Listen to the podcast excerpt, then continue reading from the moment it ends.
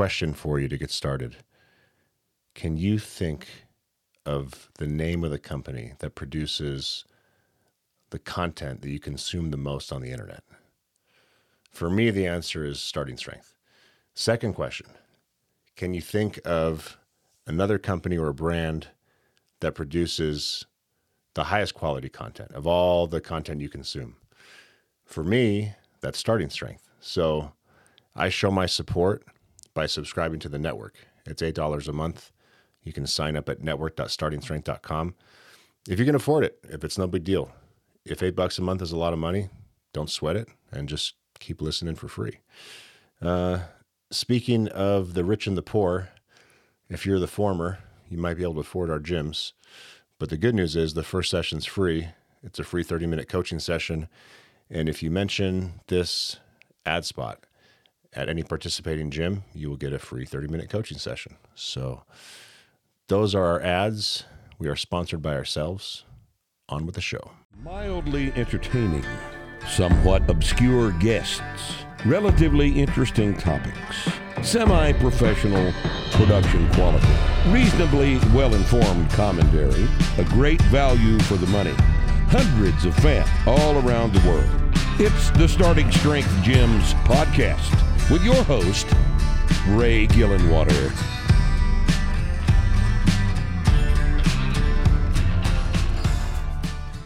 We're joined today by Andrea Mates. Andrea is a coach at Starting Strength Austin. She is a starting strength coach. She's a former teacher. She's a mom. She's a very pleasant person. Um, we've wanted to have her on the show because I think it's kind of cool that uh, that Andrea decided to switch careers. You know, kind of kind of mid mid life, mid professional life um, and jump into coaching over teaching. I have a lot of assumptions about why that might be, but figured it'd be cool to have Andrea on the show to to tell us herself, and then just to generally tell us about um, her experience with Starting Strength, what it's like to train and coach at Starting Strength Austin, what the program's done for her, um, and I'm also kind of curious about you as a coach because when you think about a fitness coach a strength coach um, and you and you have a conception in your mind the person's image that pops into your mind is, is probably not yours andrea but i think it's kind of cool um, that you're breaking the mold a bit and i also think it, it works great for our target demographic because we are well austin is is on the younger side uh, in terms of the average member in the gyms but but uh, franchise wide, we're sort of a 40 plus gym. So I, so I imagine um, coming in and seeing someone like you as a coach is is comforting for a lot of people. So so let's talk about all that. First, tell us uh, tell us how you decided to to become a a starting strength coach and why you wanted to do this and and if you need to set that up by telling us your experience with starting strength first that's that's fine so any, anywhere you want to go Sure. Um, and you're probably wrong about why I became a, a, starting strength coach from being a teacher. So it's not communism. Uh, it's not communism. Uh, I actually worked at uh, Chaparral Star Academy. It's this very interesting charter school. And um, I tell people I don't know that I would work for a different administration. Like I hear from like my other teacher friends about how they're getting thrown under the bus by their their principals, and like my principal was super supportive, and I'm just like, please don't retire. Uh, I, I'd love to to keep working here. So uh, it was a surprise and a big switch to pursue uh, becoming a coach. But uh, so when I started lifting, which was 10 years ago, as of so I started, yeah, so 10 years ago, I just celebrated the 10 year thing. Uh, there wasn't, there weren't starting strength gyms, uh, but it so radically improved my quality of life. It was on my bucket list to become a starting strength coach. But that was supposed to be when I retired and actually had like the the capacity to think about finding my own clients and uh, practicing lifting or coaching lifts. Um, so that was way down the road. Um, but I was a computer science teacher, and uh, when I was uh, probably maybe my fourth or fifth year teaching, the state of Texas changed how it was going to sh- like basically education policy. It changed its education policy about computer science, and the downstream effect was that uh, my classes were going to be moved to another teacher in another department. And uh, I could kind of see the writing on the wall that they were going to ask me to teach something else. And uh, I had a really nice gig as a part time teacher, and the something else was going to put me in a full time position. And I, I wasn't ready for that. I still, uh, one thing I've I've always worked part time and it's worked really well for my family for any number of reasons. So I wasn't ready to go full time. I wasn't ready to change my subject. So we were ready looking at, you know, some kind of career change for me. Uh, and that coincided with the Starting Strength Gym's apprenticeship programming program coming online. So uh, I was a Starting Strength member from the day one when it opened uh, in 2019. Uh, so that's while I was teaching. I started hearing about the apprenticeship program, actually not from the coaches, but from startingstrength.com. Like, oh, there's this apprenticeship program. And so I asked, so I, I said, you know, would I be someone that could become an apprentice? And they said, oh, yeah, which was very nice of them. well, you're smart. So, you like smart people. So I, so I started the, uh, yeah, yeah. So I, I, started the apprenticeship program. You know, what that solves is that problem of where to find lifters. I was in a situation, my, my apprenticing schedule let me see 20 or 30 different lifters a week. And, you know, in retirement, there was no way I was going to find a roster of 20 or 30 different lifters to see multiple times a week and, you know, work on their lifts and program for them. Like that's that's just completely uh like i i literally can't wrap my my head around that being a possibility but at the apprenticeship program uh was like wow this is a streamlined process. I can practice. Not only can i practice i can practice with starting strength coaches looking over my shoulder giving me feedback. All those things lined up. You know there's the texas education policy change. Um, i was already lifting at start oh so starting strength austin existed. Um, it did not exist when i first started lifting. I, one of those people who read the blue book and went and got a gym membership. The only requirement for that gym membership is that it had childcare because i had toddlers at the time. Terrible squat rack right up against mirrors barely enough room to put plates on the bar, but you know, you can get strong in really awkward situations. so Starting Strength Gym started to exist and it started to the first one was in Austin and uh, the apprenticeship program started up right about the time that I was thinking, hey, what's next? So is that how your life normally nothing works? To do where, where things the, just fall into place like that naturally, or is this an exception? well, really weird things fall into place. So, my actual background is I'm a linguist. My kids went to this school and I was just volunteering, and the principal comes down the hall and is like, Can I talk to you? I was like, I'm in so much trouble. And instead, she was like, Would you teach computer science for us next year? And I was like, Why do you think I can do this? but, uh, so I was talking to my husband. He is a professional uh, programmer, and he was like, "Well, you know, there are a billion free ways to learn. Why don't you just try picking up a programming language, see whether you even like it?" And uh, so I finished one particular online course in like two weeks. I was like, "Okay, I like this." Which language? and uh, Python. Python. You know, it's it's like the be- the beginner language that's really syntax easy. Yeah, not um, super low level, high level so, enough to get stuff done without too much code. Um, did did your right, right. did your background um, in, in, linguistics help you with learning how to write code? Uh, no. I mean, it, it's so I mostly just you know thinking systematically is is fun. You know, I I like that. I like learning new things. Um, uh, so people like to say uh, those who can't do teach. Yep. And I will say you don't have an option in computer science because if you need computer science teachers, you can get people retired from the industry. And um, schools are starting to set it up so that uh, people who are retiring and don't want to pay thousands of dollars for an education credential, which is a waste of money, um, can can become teachers. Or you end up with people like me that you retrain on the fly to be um, computer science teachers. So no, I can't program, but I can teach it. well, my experience uh, in college as a computer science major was was similar, but I learned quickly that that it was not for me. So I'm glad I switched. Um, you mentioned something I wanted to ask you about, which was you said that when you did the program, it uh, had profound changes on the quality of your life. I'm just curious if you could uh, share some of those things with us. So, what what was it that made you so excited about the results you were seeing? I started looking around for how to get strong because um, I was trying to get my toddler daughter into a shopping cart, and I I almost dropped her. Mm. And I was thinking, you know, I have very light children. So like at one year, uh, my children were under 20 pounds. Right. So like some kids have like 30 pound four month olds.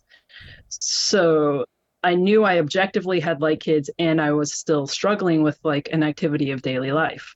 Um, and you know, as a mom, the idea of dropping your kid on asphalt in a parking lot is pretty horrifying. Mm-hmm. So uh, you know, the internet, how to get strong, starting strength comes up. Um, I read all the forum stuff. The the website, sorry guys, was really lame at that time. Uh, so uh, I bought the book. I read the book, and is it better now though? Oh yeah, yeah, okay, yeah. Right, yes, right. yes. Okay. I can't. I, I remember on the forums when someone was like, "You guys got to like fix this website. This is ridiculous." Yeah. And it was nice to see that that evolution. I'm glad you like it um, now. Steph works her ass off on that site. Speaking yeah. of being a self-taught yeah, I mean, it, it programmer, makes... she's basically a, a software engineer um, that just picks stuff up and is the system administrator for all things starting strength. You know. So yeah, it's. I, I like that way of living. Of like there's a problem and I need to solve it. So uh-huh. how do, how do I how do I do that? And although that requires like time and interest.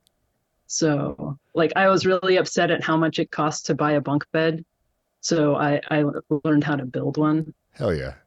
So the the wood was cheaper, but the time was expensive. But it was fine because I was having a good time. Sure, and then um, you learn a skill that'll pay dividends later. Yeah. So and, it hasn't fallen down. My kids are perfectly secure in it. But anyways, back to so I read the blue book and and uh, it it made sense. I guess uh, I have an affinity for textbooks or something. I was in school for a very long time, so uh, and I'm really fortunate because I had no background and I hadn't read anything else and I hadn't tried curls and I hadn't tried machines before. It, it was, you know, this was the first thing I encountered and it and it worked. So uh, I read through the end. I got to the programming chapter and it said, here's workout A and here's workout B, and you're going to add five pounds every time. And um, I remember very quickly being like, this is crazy. Probably 95 pounds was was crazy squat weight. Maybe it's the way that Rippetoe read, wrote the book. I was like, well, he seems like he knows what he's doing, and I'm just going to trust this process that says I can add five pounds. So I kept doing that. I remember the first time I deadlifted my own body weight, that was beyond my wildest imaginations of being able to do that. So I wasn't afraid to pick up my children anymore. I think my body shape changed, but the real thing was like I was heavier than I'd ever been as an adult. Mm. And uh, that sort of mentally was really hard to deal with. Like, oh my gosh, I'm like 20 pounds heavier than I ever been. It was probably like a 10 pound weight gain, but you know, in my mind, my normal adult weight was like 140. I was postpartum, probably around 150, and I got up toward 160. Um, At what height? But I, uh, five four. Five four. Okay. Um, and and I didn't care. I was like, I have a body that can do things. I'm not afraid of falling down the stairs with uh, my laundry basket, which was one of my, whether true or not, um, it's a little hard to realize or, or to come to grips with like 10 years later um, because now I've been substantially stronger for 10 years. But back then, like when I think about it, I was afraid to grab the laundry basket from upstairs and bring it downstairs because I was afraid I was going to fall. Yeah. Um, and are you cruising whether that actually would have happened right now, body weight? no, uh, I actually haven't weighed myself, but like 160 would be a great weight. I'm probably heavier than that because I'm still nursing. I've, uh, again, sort of like mentally, like I'm not getting on the scale. When I'm done nursing, we'll like figure this out because otherwise I'm just going to diet down to 160. I was talking to Ina Koppel. I was like, I feel like I need to like lose weight. I'm ready for this baby weight to come off. And she was very gracious about it. She was like, in my experience, as soon as I lost weight, um, nursing became more difficult. Yeah, you And can't was lose weight when you're nursing, right? I mean, you probably can, but you probably shouldn't like go on a cut, Sure, sure. right? That that shouldn't yeah, be yeah, I-. I phrased that incorrectly. You can, but that may, may not be ideal. I know my, my wife is nursing at the moment. We're seven weeks in, and she's uh, she's about 14 pounds above her pre-birth weight. And um, luckily, her attitude about it is good. Like, hey, I've got to carry this extra body fat because I've got to feed this baby. You know. Right. I do, I do want to to talk about this topic for a minute, just sidetrack briefly, because I know that uh, one of the biggest challenges we have with women, let's just say, and feel free to correct any of my uh, assertions here if you if you disagree, because you have more experience with this. You see more members than I do, because your gym is is full with the waiting list, and the gym that I coach at is uh, is not quite as full. But in my experience, pre-menopausal women um, the younger they are, the the more pronounced this is. Really struggle with the psychological aspect of body weight, and um, it's it's a huge deterrent. So so deterrent number one is getting into the gym is intimidating. Um, Yes. Deterrent number two is uh, strength training is, is kind of a guy's thing because I don't want to be big and muscular. Um, and then as a, as a kind of a subset of deterrent number two, it's almost like well, and that that means I don't, I don't want to be big. I don't want to be heavy. So can you can you share your perspective on that as a woman, as someone who's done the program, who's gained weight, um, how you how you square that, how you feel about your body image, um, and how you handle that with your members? Um, so how I handle my own body image is it's actually interesting right now because I'm can actually uh my infant is old enough that I can actually see the light at the end of the tunnel for nursing. And so it's good. There's this transition time. And what I'm thinking about is uh, so I'm in the fitness industry and people have these expectations for what a personal trainer looks like. Um, do I want to conform to that mold? Or uh, I I really enjoy my mom bod, which is which is a little thicker than the the uh, the personal trainer model, and uh, part of me has always enjoyed what I call stealth strength, where like people don't look at me and think she's strong until I like pick up a folding table and I, I had this woman say, "Man, that must be a really light folding table." And so she went to pick it up, and she was like, "No, no it's it, it's like the the normal weight I expect the folding Yeah. table to be." I just make it look light. Yeah. So so that's my current thinking is like my profession versus my my preference. Yeah. Um, but in terms of women and and their weight, um, I I don't have a good answer to that because people do have such varying tolerances for their understanding of themselves. So for me, um, I'm a very pragmatic person. So being able to do more and live in my own body better was so motivating that uh, I got over the weight gain. Um, but one thing that's nice about starting Strength Austin, I would say the last time I looked, we were about a third women, Mm. uh, which means that uh, we have, so obviously on average, a third of the members in our, our classes are, are women, but we have some where maybe even half. Uh, occasionally, we've had more than half of a class are women. And one of the nice things that I've seen is for them to talk to one another about um, their weight gain. Um, usually, it's like I don't fit my pants because my booty has gotten bigger, which that that's really fun um, until they start complaining about needing to buy new jeans. Sure. Um, And by the way, when they when they try- complain about the booty growing, they usually also say that the, their waist has gotten smaller, even though they've gained weight. Right. If you want the fit, fitness model b- bod, uh, believe it or not, starting strength is is the best bang for your buck. Like, have you have you seen Amanda Yeah. Shipley? Um, another Oh, example yeah. is uh, is my wife. Um, if you if you want to get strong and muscular and have that underlying shape, right? Because what's body composition? You've got what are the things that make you have a certain look? You've got your uh, your skeleton, you've got fat, and you've got muscle. So your skeleton kind of gives your body the base shape that it's always going to have. There's no change in that. and then muscle, especially on a woman, provides a lot of the shape and the curve. Um, and then fat adds to that. Uh, it can detract from that if, if it becomes too much. Um, but how do you optimize body composition? Well, you get as much muscle as possible. Um, and for women, that ends up, um, you know, like women deposit fat and muscle more behind the femur than in front of the femur as compared to men, just hormonally, for example. Um, and if you want to have that super lean, muscular, shapely bod, you can do that with starting strength. Um, but I, I do find that a lot of people have trouble with the, nu- the nutrition side of things, which is why we we launched our Yeah. nutrition coaching, um, and that was available at Starting Strength Austin first. So it's like, okay, yeah. you want to get stronger, uh, but you also want to look good.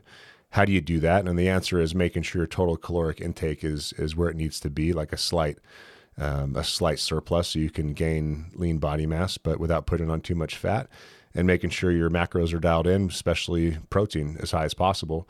Um, and this happens with both men and women, uh, especially men that that kind of misunderstand the uh, the advice on Rip's podcast and from the book, where if you've got a 45 year old guy and to get your 200 grams of protein or 250 grams of protein, you're eating, you know, four cheeseburgers a day or, or whatever. Like it's, you may not be too happy with the type of weight that you gain.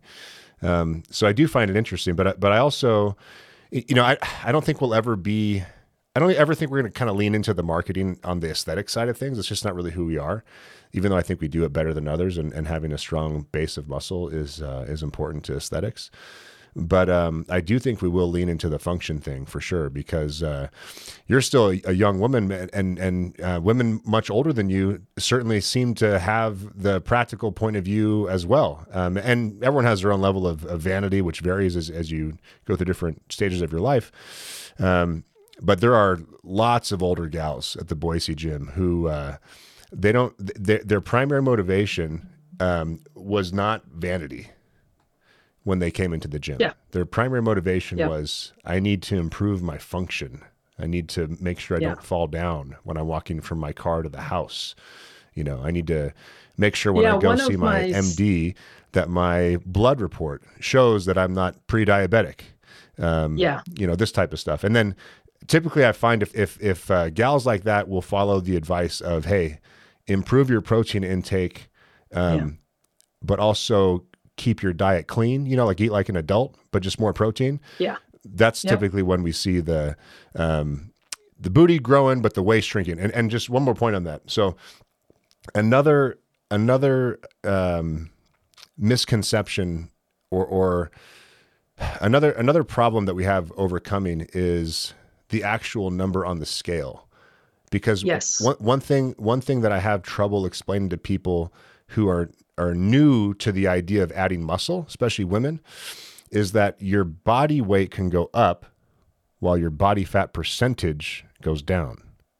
So you can gain Yeah, weight one- and be leaner. Extreme story. We had a woman gain 20 pounds and her clothes fit better. Right. Um, like that. I, I, I always caveat that with that's not normal. but she, she was also an athlete. She she was phenomenal herself. But it is completely possible Sure. um, to to gain weight and have your clothes fit better. And that's one of my encouragement to women is like find uh, instead of the the scale weight, find something you want to fit in, and uh, you know just periodically try it on because that's actually what you care about, right? Is looking good in your clothes. We just tend to use like in our minds, we think the the the scale weight is going to express that. Sure. Um, but actually, we'd like to not muffin top over our je- jeans, right? Indeed. actually, we we'd like to not have fat rolls under our tank tops. So, which is always yeah. a problem in the kitchen, not in the weight room.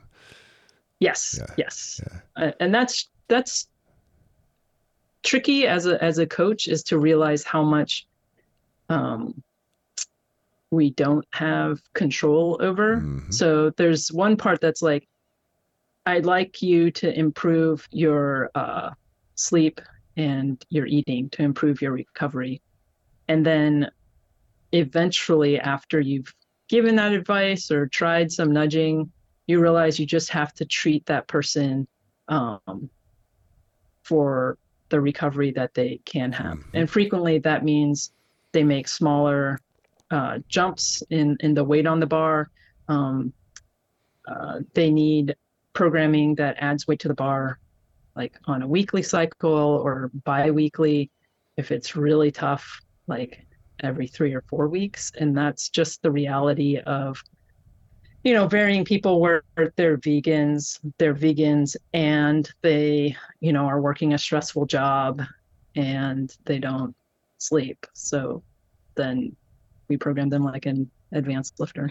Sure. Yeah, because you're not making progress three times a week with that kind of nutrition and sleep.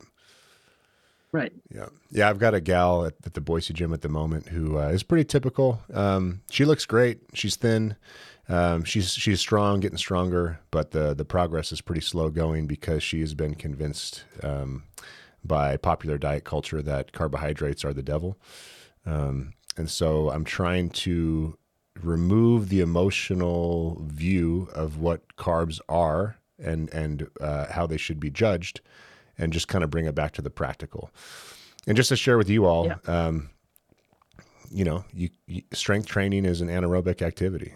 So you need uh, readily accessible fuel in order to to provide the energy required to um, do that 60 second set of five under the bar on on, on, on your squat, right? So um, you need uh, readily available energy. Um, you need uh, you know readily available sugar, and um, eating carbohydrates is is useful for that. I mean, yeah, you can be fat adapted and do the long, slow distance and uh, aerobic stuff all you want, but if you're doing anaerobic work, carbohydrates are the fuel for that.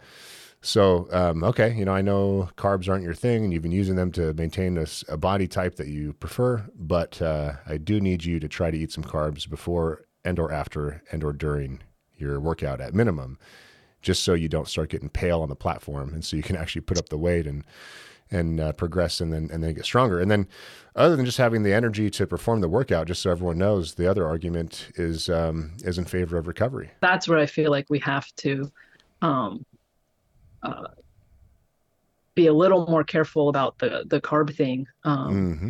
But it's also tricky because I have found that our lifters who are pre-diabetic or diabetic um, probably be, they've self-selected as members of our gym. They care like they are um, they care about what they eat. They're paying attention and they do tend to eat very few carbs. Mm-hmm. uh, i have one that is keto thinking about carnivore mm-hmm.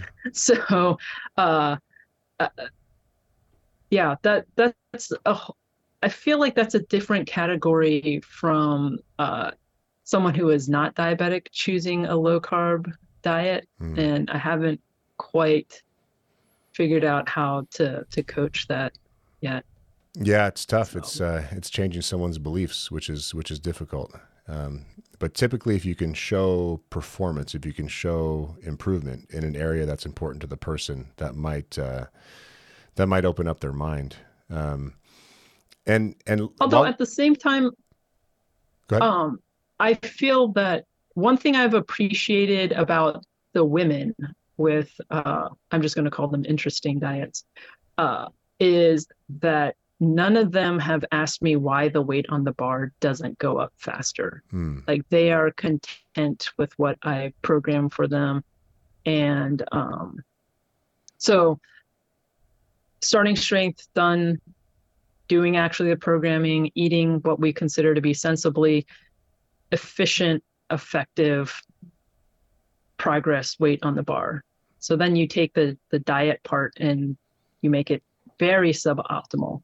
Uh, as a coach, it's frustrating uh, when I have young men who won't eat and then are frustrated that the weight on the bar doesn't go up. Mm. I'm sort of like, uh, can't help you there. Yeah. Uh, but for the women, they have this attitude of, I want to get stronger and I'm willing to do this slower. And so that part as a coach, I appreciate. So there's the nudge along, like, here are the benefits. And uh, usually they're maybe around the holidays or on a vacation, they realize, oh, I ate more and I feel so much better now that I'm back. So, like, you start to make those connections. Mm. But um, at, at the same time, there's this sort of give and take of fine, you're going to have a suboptimal diet. And as long as you accept that we're going to make strength gains slower, we're on the same page. Like being on the same page is great. It's the young men where I'm like, I kind of want to throttle you. Like if you're going to like lose weight over Christmas, come back and say, why, you know, why is the weight on the bar so light? It's like you, you went home and lost weight over Christmas. Like, who even does that? Do you hate your mother? Like, I, I don't know. I hope these are the questions you ask in the gym. Yeah. Uh, I might sometimes do that. Yes.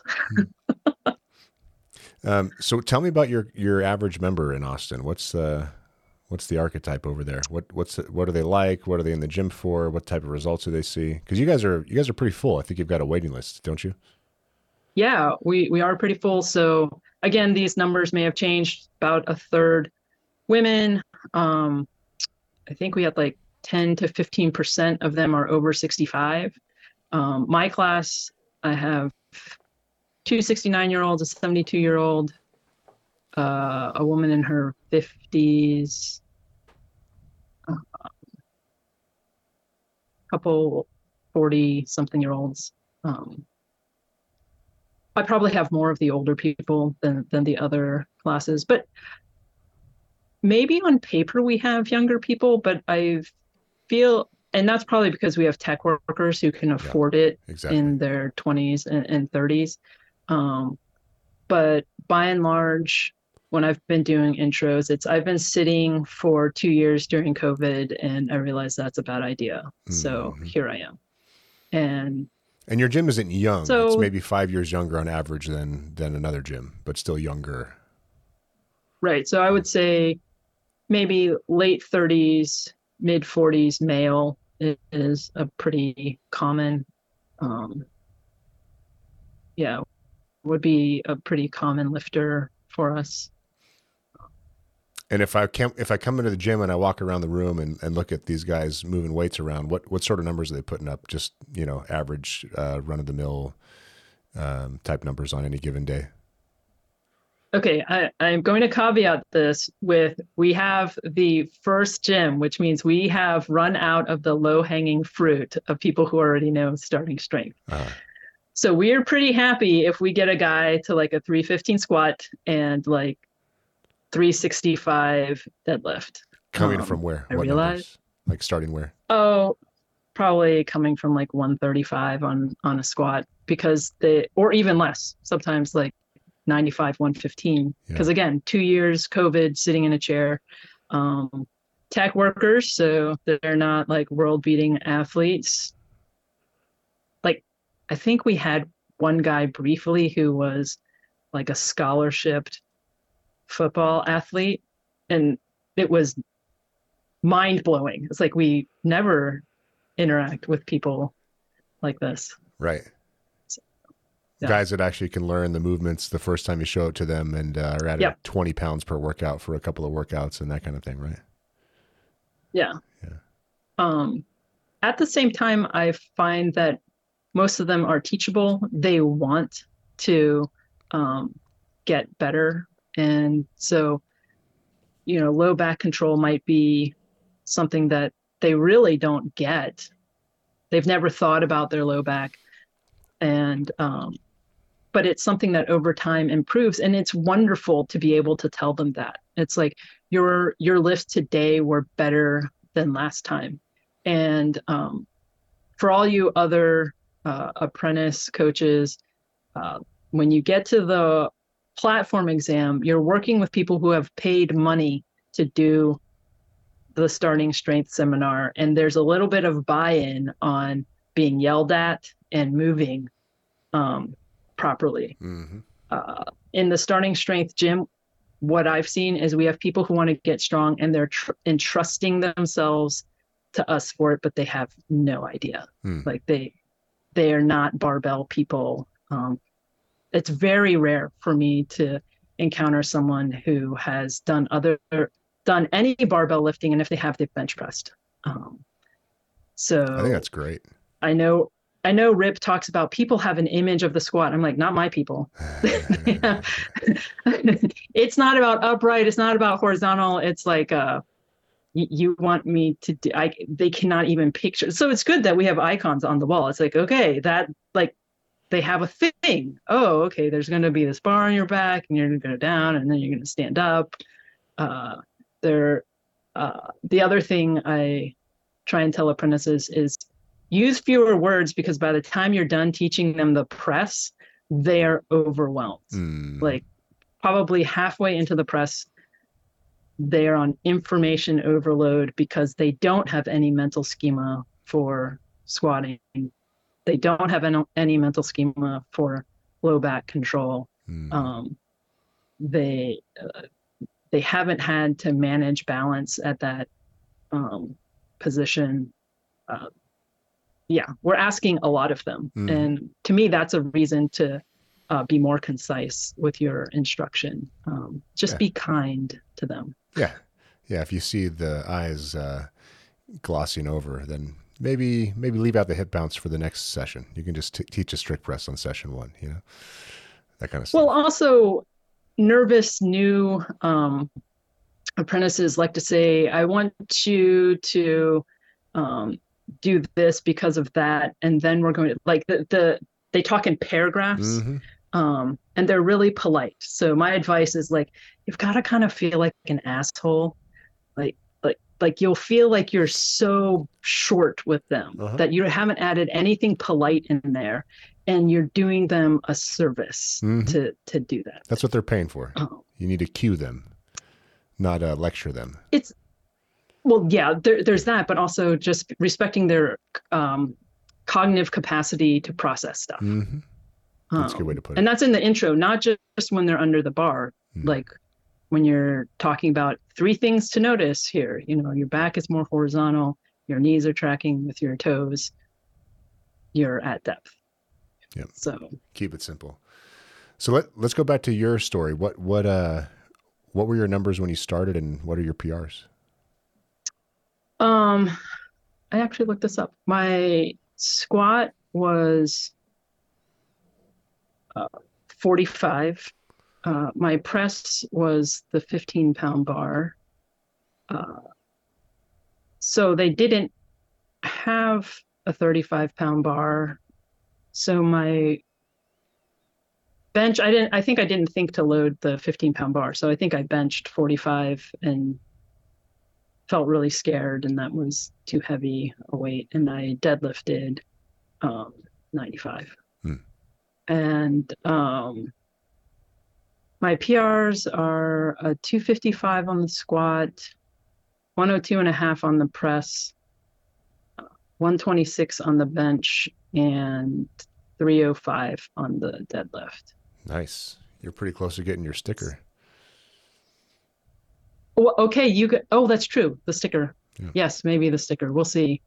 In the mean, in in those ten years, I've had three surgeries, so shit. uh, I I am very well versed with novice linear progression. I've been through a few bouts myself.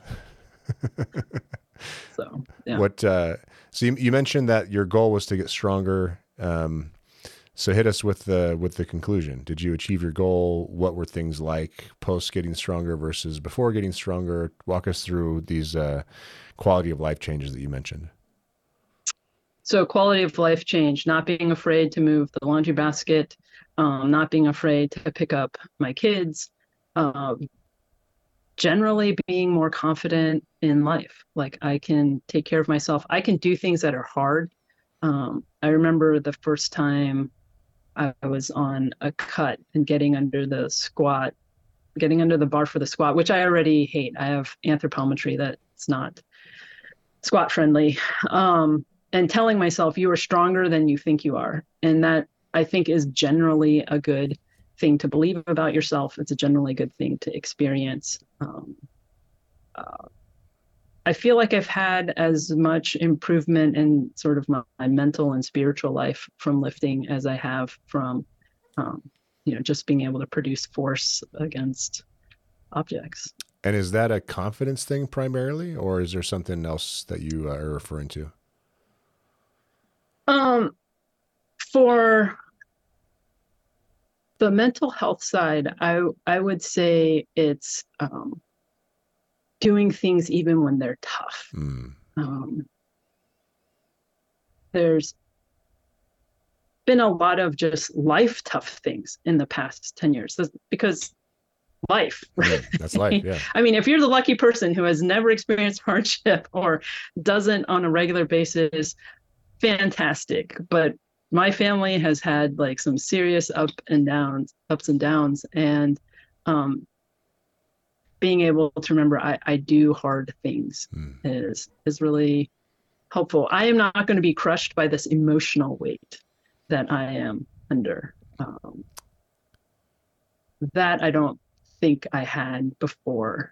Um, definitely when I had my first child, um, I think it's flipped a switch, some sort of switch of like you are weak and frail now. You don't know what you're doing, and um, you need help. Uh, and I don't think that anymore. So I have tweens and then I have this infant now, and it's a totally different. Well, fine, I'm 10 years older, but it's a very, it's a very different uh, parenting experience. Um, I don't feel frail. Um, when I'm exhausted at four in the morning like I was those those first months. Um, it's like this is temporary. Like I am am I miserable? Yes, I am totally miserably underslept, but um, it'll be okay. So some of that is I've done it twice before. Mm. You know, I've gotten two kids out of toddlerhood. They didn't die despite my ignorance. Mm. Um, but some of it also is that regular practice of dreading the squat and like doing it anyways and being miserable and like standing up and uh, then be like, oh, thank God it's over. Mm.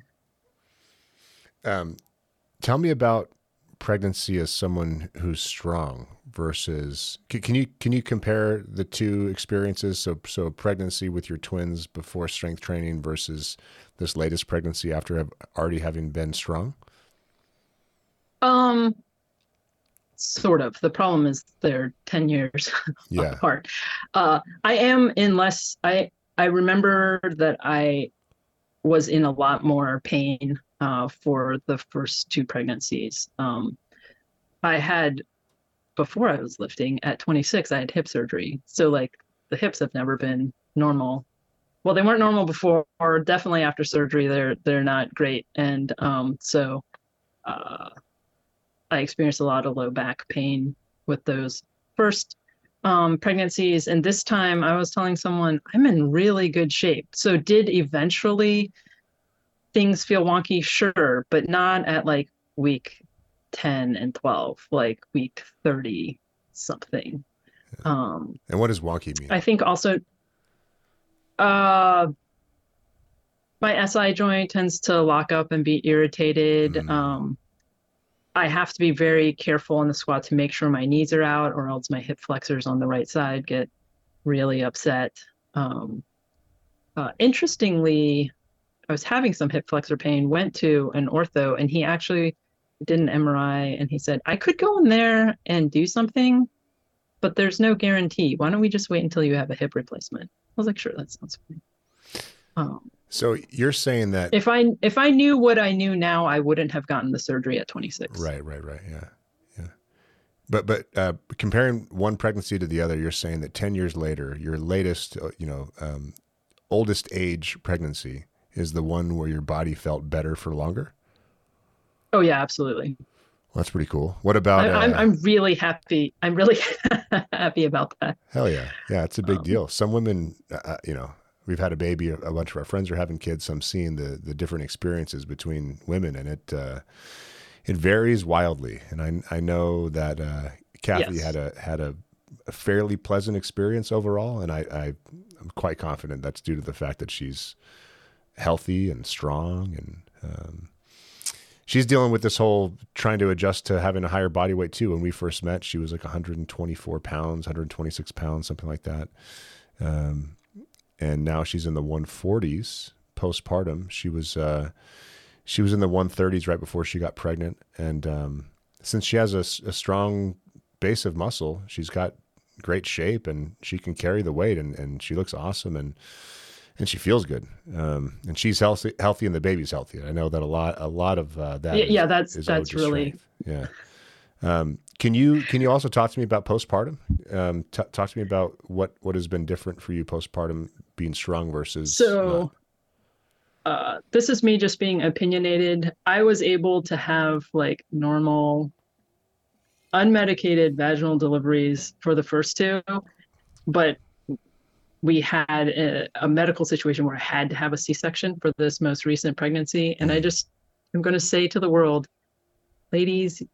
Don't volunteer for the C-section. It's so hard to recover from. You mean abdominal um, surgery? You don't you don't think just you know, like cutting through Yeah. multiple layers of self It's like yeah. forty plus percent of all childbirth uh, in in Brazil is is C section at this point. Yeah. I, I, I read about that Yeah. and I, I wonder if it's because they don't know the the options. Like uh, fine, I was 10 years younger, but recovering that was a lot better. Um so to say recovering from a C-section, it's the only one I've had. Um it it was difficult. Um I hired uh a coach with progressive rehab and strength who uh, works with pelvic floor issues as a barbell coach. Um, I think I started around week 11 to get back under the bar, and I didn't know my body. I was like, "Where's depth on the squat?" Like I would think I got there, look at the video, and be like, "Nope, Hmm. not there." Um, controlling Eleven my weeks low after back, giving birth. Um, low back. Didn't necessarily know what it was doing. Uh, it's a big deal to cut through all those layers and and recover from it. Um, and I have I have no metric for knowing whether an earlier C-section would have been more difficult or not. Interesting. But uh, Yeah, Kathy's thinking about getting back under the bar, um, and I know her her hip anatomy's changed. Her you know femoral angles have changed. Um, the relaxin hormone towards the end of pregnancy is interesting. I'm not sure what effect that has uh, postpartum, if ligaments are actually looser or if, if things kind of tighten back up. Yeah. something worth researching. But um, but yeah, she's looking forward to, to getting back under the bar, and uh, she's in no rush though because she's she needs those calories. Yeah. you know, she's breastfeeding. Um, one one actually last thing I want to ask you about, uh, unless there's anything else you want to talk about, is what what was your um, what was it like for you during pregnancy? Because I talked to Shelly Wells, who's another one of these like fitness model type Yeah. gals um, in the starting strength community. And she was saying that she struggled with these expectations of being this, you know, pregnant fit lady like on Instagram, and and uh, that was tough for her to deal with. And and Kathy had a similar situation where she kind of felt like, uh, you know, to to be to be a strength trainee, to to be a fit woman, she's got to train all the way through pregnancy, and you know, be under the Yeah. bar with a big belly Yeah. and all this stuff. And I'm glad that she she didn't beat herself up too much because she she can be hard on herself like we all can be, and uh, she actually just kind of stopped training um, almost immediately just because she wasn't feeling great, and and did kind of minimal Uh-huh. activity, roller skated for the first trimester, and then Yeah. and then didn't do much other than walk. And uh, the fact Yeah. that she had such a strong strength base made it so that she she's prepared for that for being sedentary for you know better part of a year if not more. So I'm just curious if you Yeah. struggle with that at all. What's your take on it? How do you advise your clients? So uh, I'm actually this this reminds me I need to finish uh, the article I I want to submit to RIP about uh, uh, lifting in a high risk pregnancy. Mm, Uh, so uh, I also wanted to to set PRs, you know, like while pregnant, because isn't that cool? Um, and then we found out that uh, we had a there was a low lying placenta, and basically it covers the birth canal.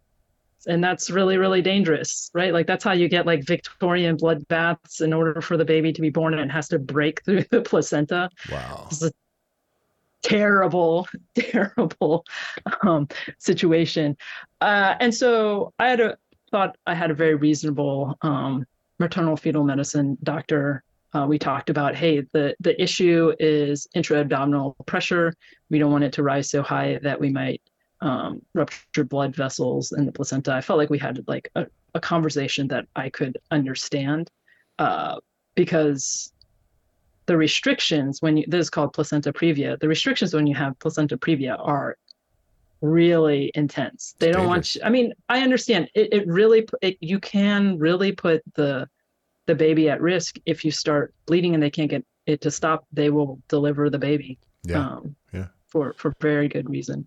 Yeah. Um, so then the question was, uh, so what what does lifting look like in in that situation and modifying things along the way, um, and so that quickly killed the I want to get my 315 deadlift by the end of the year. Hmm. so that goal went. Priorities. The wise Ina Koppel again was like, the baby is the PR. That's, nice. That's a good. That's good. That's nice. good. Yeah. The baby is the PR. I wonder if um, there's anyone like in the walk world you off the with, cliff with more experience with starting strength in pregnancy than Ina, with the amount of pregnant women in her gym all over all those years. You know, so she's she's the one to ask. Yeah, she's the fairy godmother of of, of, training while while pregnant. Yep. Uh, so that so the mindset had to change and then as a coach it was really interesting to think of well what what is lifting like when you don't want to raise intra abdominal pressure um, excessively or whatever uh, in heavy. a way that would endanger that's what it is yeah so yeah. so it's not heavy um, probably the first thing i took out was the squat um, you know you have relaxin there's a lot of downward pressure. Uh, so eventually, everything I did was supported. So lat pull downs, so I was sitting on a bench. Um, I bench pressed. Um, so those are, and then eventually I, I started swimming just because I needed something to help get the weight. I was like, yes, water will give me some buoyancy. Hmm. Um, so so that's that's where I ended up. So it was an interesting thought experience. It was probably a good mental health check of like really don't beat yourself up on yep. who you have to be during pregnancy yep. um, it's not about the outside world it's about your family. Yeah yeah it's about protecting this uh, this potential for life which uh, yeah. which which makes you reshape all your priorities doesn't it? How do we attract more people like you to the apprenticeship program? Because i think if we had someone like you in each of our gyms the we would we would break the fitness mold better and we'd be able to appeal to average people better. And uh, you know because because as you can as you can tell the way that i'm trying to communicate the value of this thing to the public is i'm not selling image i'm not selling sex I'm just right. selling functionality yeah. logic um, and efficacy essentially and someone someone like you who's just you know totally clear totally sober fairly objective um, this just has discovered this thing because it is useful and it improves quality of life and you want to share with others um, you know former teacher middle age career change type thing like i it's it's a unique it's a unique situation how, how do we attract more people like you one i was like oh you know all the excuses for why this wouldn't be replicable, replicable i'm a unique snowflake um, but i my guess it's actually going to be similar you're going to fish in the pool of your members mm-hmm. um, I think you're right. Because they're going to understand, they have that, like, oh, this changed my life. And also because there'll be that relationship um, uh, between the coach and that lifter where the lifter can approach the coach and say, hey, I'm, I'm thinking about that.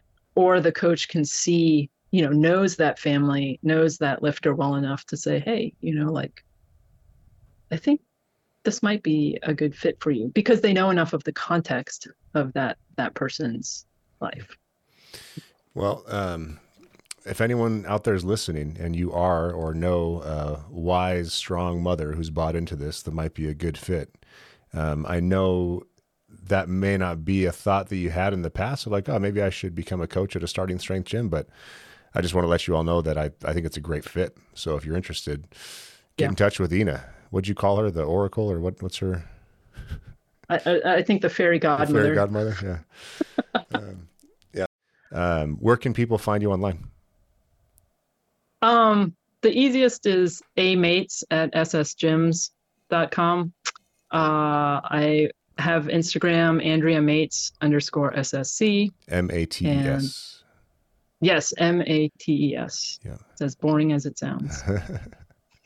very good. Well, I appreciate your time today, Andrea, and uh, and thanks very much for um, setting a good example for our lifters and for other coaches and for holding things down over there in Austin. The gym is kicking ass, and I hear nothing but positive things. So, thank you very much. Well, come over and visit. We've got barbecue for you when you get here. That's probably the thing I'm most motivated by. Uh, so I'll bring Lily by sometime and we'll hang out. Oh, that'd be fantastic. All right. Thanks, Andrea. See ya. See ya.